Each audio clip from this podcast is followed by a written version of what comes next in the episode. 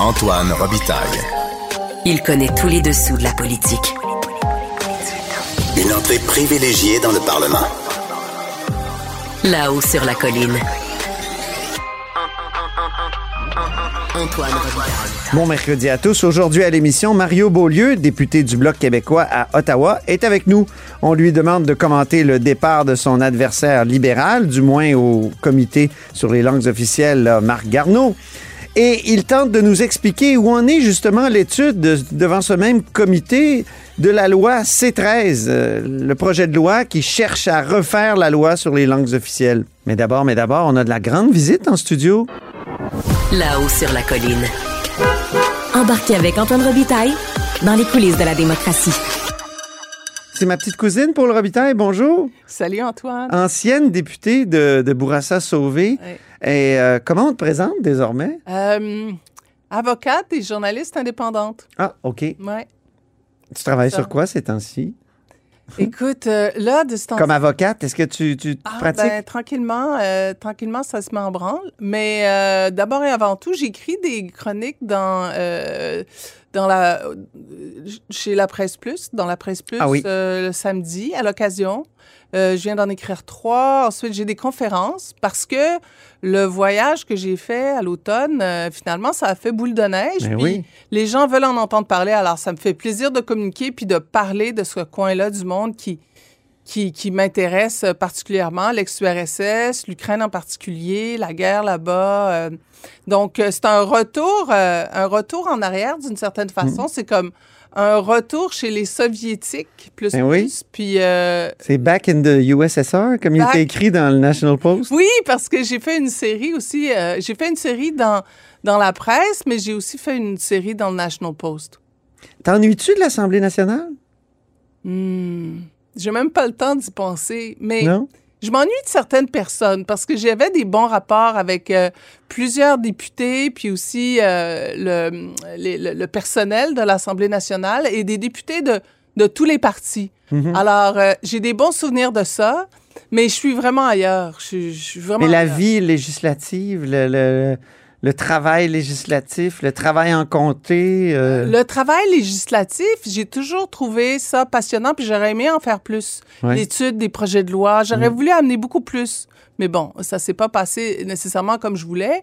Mais, euh, mais j'ai trouvé ça fascinant, tout ça. Le travail dans le comté, j'ai découvert Bourassa Sauvé et euh, c'est Montréal-Nord. Et puis toutes Mhm. les problématiques de, euh, de lutte contre la pauvreté, ça m'a vraiment fasciné. Puis je veux, je m'intéresse toujours à ça, puis je veux, Mm. je veux continuer à œuvrer là-dedans. Ta mais- pratique du droit va, avoir un lien avec, euh, Ouais, c'est en immigration. avec ces, ces problématiques-là, oui. Oui, c'est parce que ça m'a touché beaucoup. Et puis, j'ai écrit un texte dans la presse, justement, samedi dernier, sur le- la nécessité de régulariser le, le statut euh, de, de demandeur d'asile ou de demandeur d'asile débou- débouté. Là, les gens qui n'ont pas des statuts euh, euh, permanents, mais qui sont ici, qui parlent français, qui ont des enfants, qui ont des, des, des, des emplois. Donc, ça, ça me tient toujours à cœur. Puis, Ça serait combien de naturalisation? Euh, De régularisation de statut? le chiffre est difficile à obtenir. Oui. ça serait peut-être quelques milliers. C'est pas Ah tant oui. que ça. C'est pas tant que ça. Mais, ça aiderait ces gens-là à sortir de la pauvreté parce que ces gens-là travaillent. Mais si t'es pas euh, citoyen ou euh, résident permanent en bonne et due forme, t'as pas droit aux garderies. Mhm. T'as pas le droit euh, à l'aide d'emploi Québec. T'as pas le droit de prendre des cours de français. Et ça, moi, ça me dérange beaucoup parce que la majorité des gens... Ça, c'est- si tu es en attente de- du statut de réfugié. OK. Et il faut que tu saches, Antoine, que la majorité des gens qui ont fait une demande d'asile vont rester. Hmm. Parce qu'ils vont faire une demande d'asile. Si ça marche pas, ils vont faire une demande humanitaire. Et parfois, quand tu es haïtien, par exemple, même si tu as épuisé tous tes recours, ben, tu vas pas être renvoyé en Haïti parce que euh, il y a une interdiction de renvoi. Hmm. Donc, ces gens-là sont chez nous. C'est pas un pays sûr. là. C'est pas un pays sûr, puis c'est dangereux en Haïti. Ben oui. Donc, euh, Y retournerais-tu en Haïti, petite parenthèse? Oui. T'es allé souvent? Y retournerais-tu là, là, je actuellement? retournerais, mais Même ben- dans les conditions actuelles? Ben, peut-être. Ça dépend. Ça dépend. euh, ça dépend. Je n'irais pas là n'importe comment. Non, c'est je ça. préparerais mon affaire. Puis, euh, mais oui, euh, en fait, je, le journalisme, j'ai encore la piqûre. Ben oui. Et, et, et tu me disais tout à l'heure, l'Assemblée nationale, OK, j'ai appris énormément de mon expérience, mais, mais je j'ai retrouvé mon indépendance puis ma liberté, puis pour moi, c'est super important. Mais dans Montréal-Nord, tu as vécu des choses, tu as, connu euh, finalement les réfugiés peut-être plus au, co- au quotidien, les, les demandeurs d'asile, les, euh, les immigrants. Est-ce que ça a changé ta façon de voir ces gens-là par rapport à l'époque où, parce que c'est une autre de tes carrières, Ouais. où tu étais commissaire au statut de réfugié? Euh, oui, ça a changé. Oui? euh, ça a changé ma façon de voir. Quand j'étais commissaire, ben, on- n'avait pas le droit de, de toucher à la vie de ce monde-là. On- on- alors, ces gens-là nous racontaient euh, l'histoire. En fait, ils disaient pourquoi ils étaient persécutés et nous, on tranchait. Mais j'avais le seul rapport, il était très distant parce que moi, j'étais euh, j'étais comme un juge, puis de l'autre côté, il y, a, il y a la personne qui raconte son histoire. Mais euh, derrière Quand ça, tu, je quand tu a- dis je ne pouvais pas euh, écouter, c'est quelle partie de, de- du, du récit que tu ne pouvais pas écouter? Ben, en fait, on connaît ce que les gens nous, nous racontent, évidemment, ce qu'ils ont vécu dans leur pays, mais on ne sait pas comment ils vivent chez nous. Ah on oui, sait pas OK. Qu'est-ce qu'ils font. Parce que c'est pas pertinent une demande d'asile. Mhm. Ça, les gens, ils doivent le savoir. Euh, c'est pas pertinent une demande d'asile si la personne, elle travaille ou elle travaille pas. C'est pas ça que le commissaire va évaluer. Il va Mhm. évaluer si la personne est persécutée dans son pays. Est-ce que rétrospectivement, tu regrettes certaines de tes décisions? Écoute, non.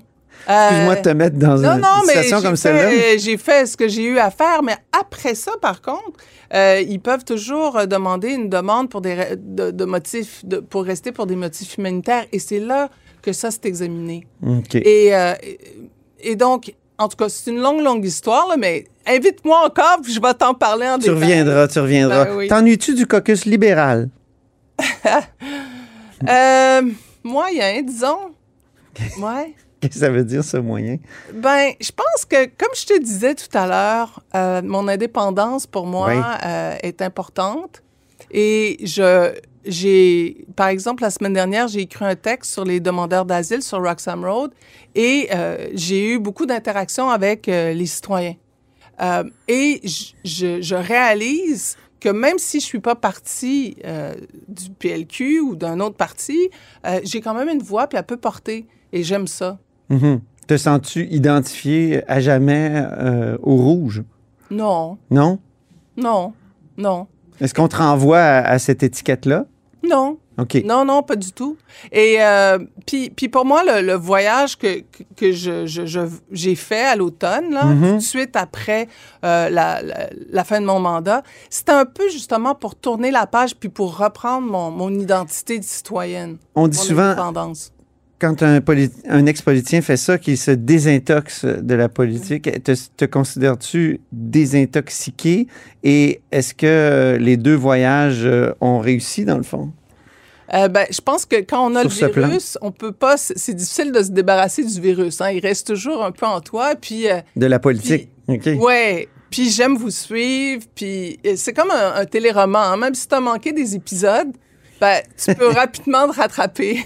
et, et avoir été là-dedans pendant quatre ans, ben, ça me permet justement de, de, su- de, de, re- tu sais, de, de suivre ça, même si j'en ai manqué des bouts. Là.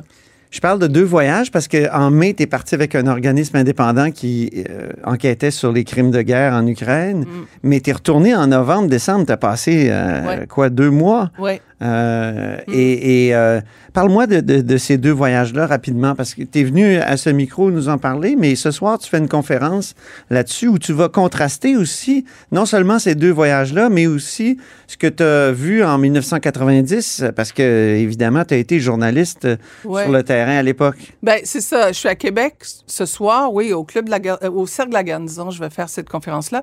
Oui, ben, un premier voyage. En fait, tout a commencé là euh, à l'Assemblée nationale hein. J'ai, on m'a demandé à un moment donné à pied levé de, de faire un discours sur l'Ukraine, puis il y avait, l'invasion n'était pas encore commencée. Et pour moi, ça a été vraiment euh, un moment eureka. Là, c'est ok, c'est, euh, je, je veux me réimpliquer là-dedans parce que j'avais habité euh, dans ce coin-là du monde pendant sept ans dans les années 90. Oui. Et, euh, et là, euh, de fil en aiguille, il y a un groupe qui m'a invité à, à participer à une enquête sur les crimes de guerre. Et puis, je suis allée.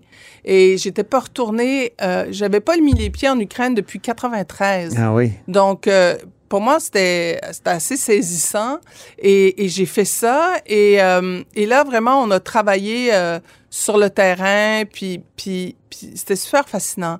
Et, euh, et t'es choqué nécessairement quand tu vas sur le terrain puis Ben tu oui. vois ce qui est arrivé, des, euh, des exécutions sommaires, euh, euh, des, des femmes qui te racontent comment elles ont perdu leur mari, des gens qui se sont fait violer. C'est, c'est, c'est, tu peux pas rester indifférent devant tout ça. Et je me suis remis à écrire et, et j'ai gardé contact avec les gens de la presse, puis Stéphanie Grandmont qui est responsable des, des éditoriaux puis de, de la page opinion. Et à, à l'automne, j'ai dit, Stéphanie, j'ai le goût de faire un, un, un gros road trip jusqu'en ex-URSS.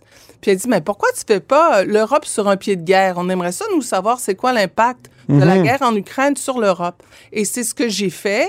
Et je, je, je savais pas du tout à quoi m'attendre. C'était après euh, des euh, un mois tumultueux là où, où, où j'avais été, euh, on, on m'avait on, on, on m'avait demandé de de parler sur le, le départ de Dominique Anglade et tout ça. Puis je voulais vraiment faire tourner la page là-dessus.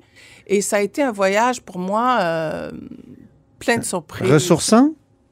Ouais, ressourçant. Puis avec les yeux de politicien, après quatre ans en politique, même si c'est on est ailleurs là, le, le jeu politique est, est partout pareil d'une certaine façon. Donc, comme journaliste, peut-être que je voyais tout ça euh, euh, avec un autre regard. Tu vas y retourner? Ah oui, certainement. Oui. Peut-être en Georgie même. Oui. Malgré les événements, là, il y a un soulèvement euh, contre le gouvernement qui s'est déclaré pro-Poutine. Oui. Ben, je je suis invitée à une conférence de la présidente georgienne pour juillet.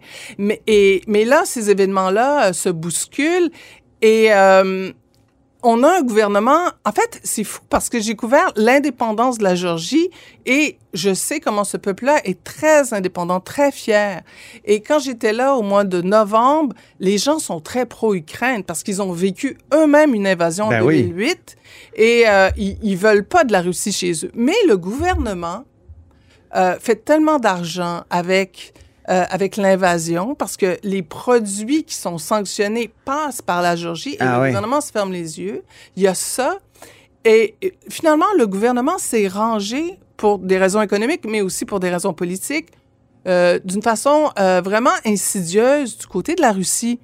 Et là, ils viennent d'adopter une loi sur des agents étrangers, qui est un peu une loi plagiat. En fait, c'est c'est une copie conforme de la même loi en Russie, qui a Ah été oui. adoptée en 2012. Et les gens, ils l'ont pas pris cette semaine. Et ils sont sortis dans la rue, et j'ai hâte de voir ce que ça va faire. Et la présidente, parce que je te parlais de la présidente, la présidente a eu, s'est rangée avec les manifestants.